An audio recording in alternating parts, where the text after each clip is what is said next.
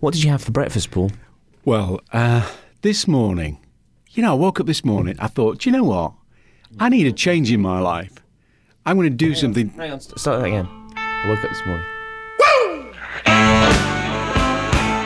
I woke up this morning. I needed a change in my life.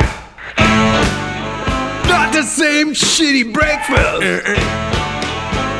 Something nice. So I grabbed the dish. You came in too early there. it's because you. Come on. Decided what to do. And then thought, bollocks. Fruit and fiber for me.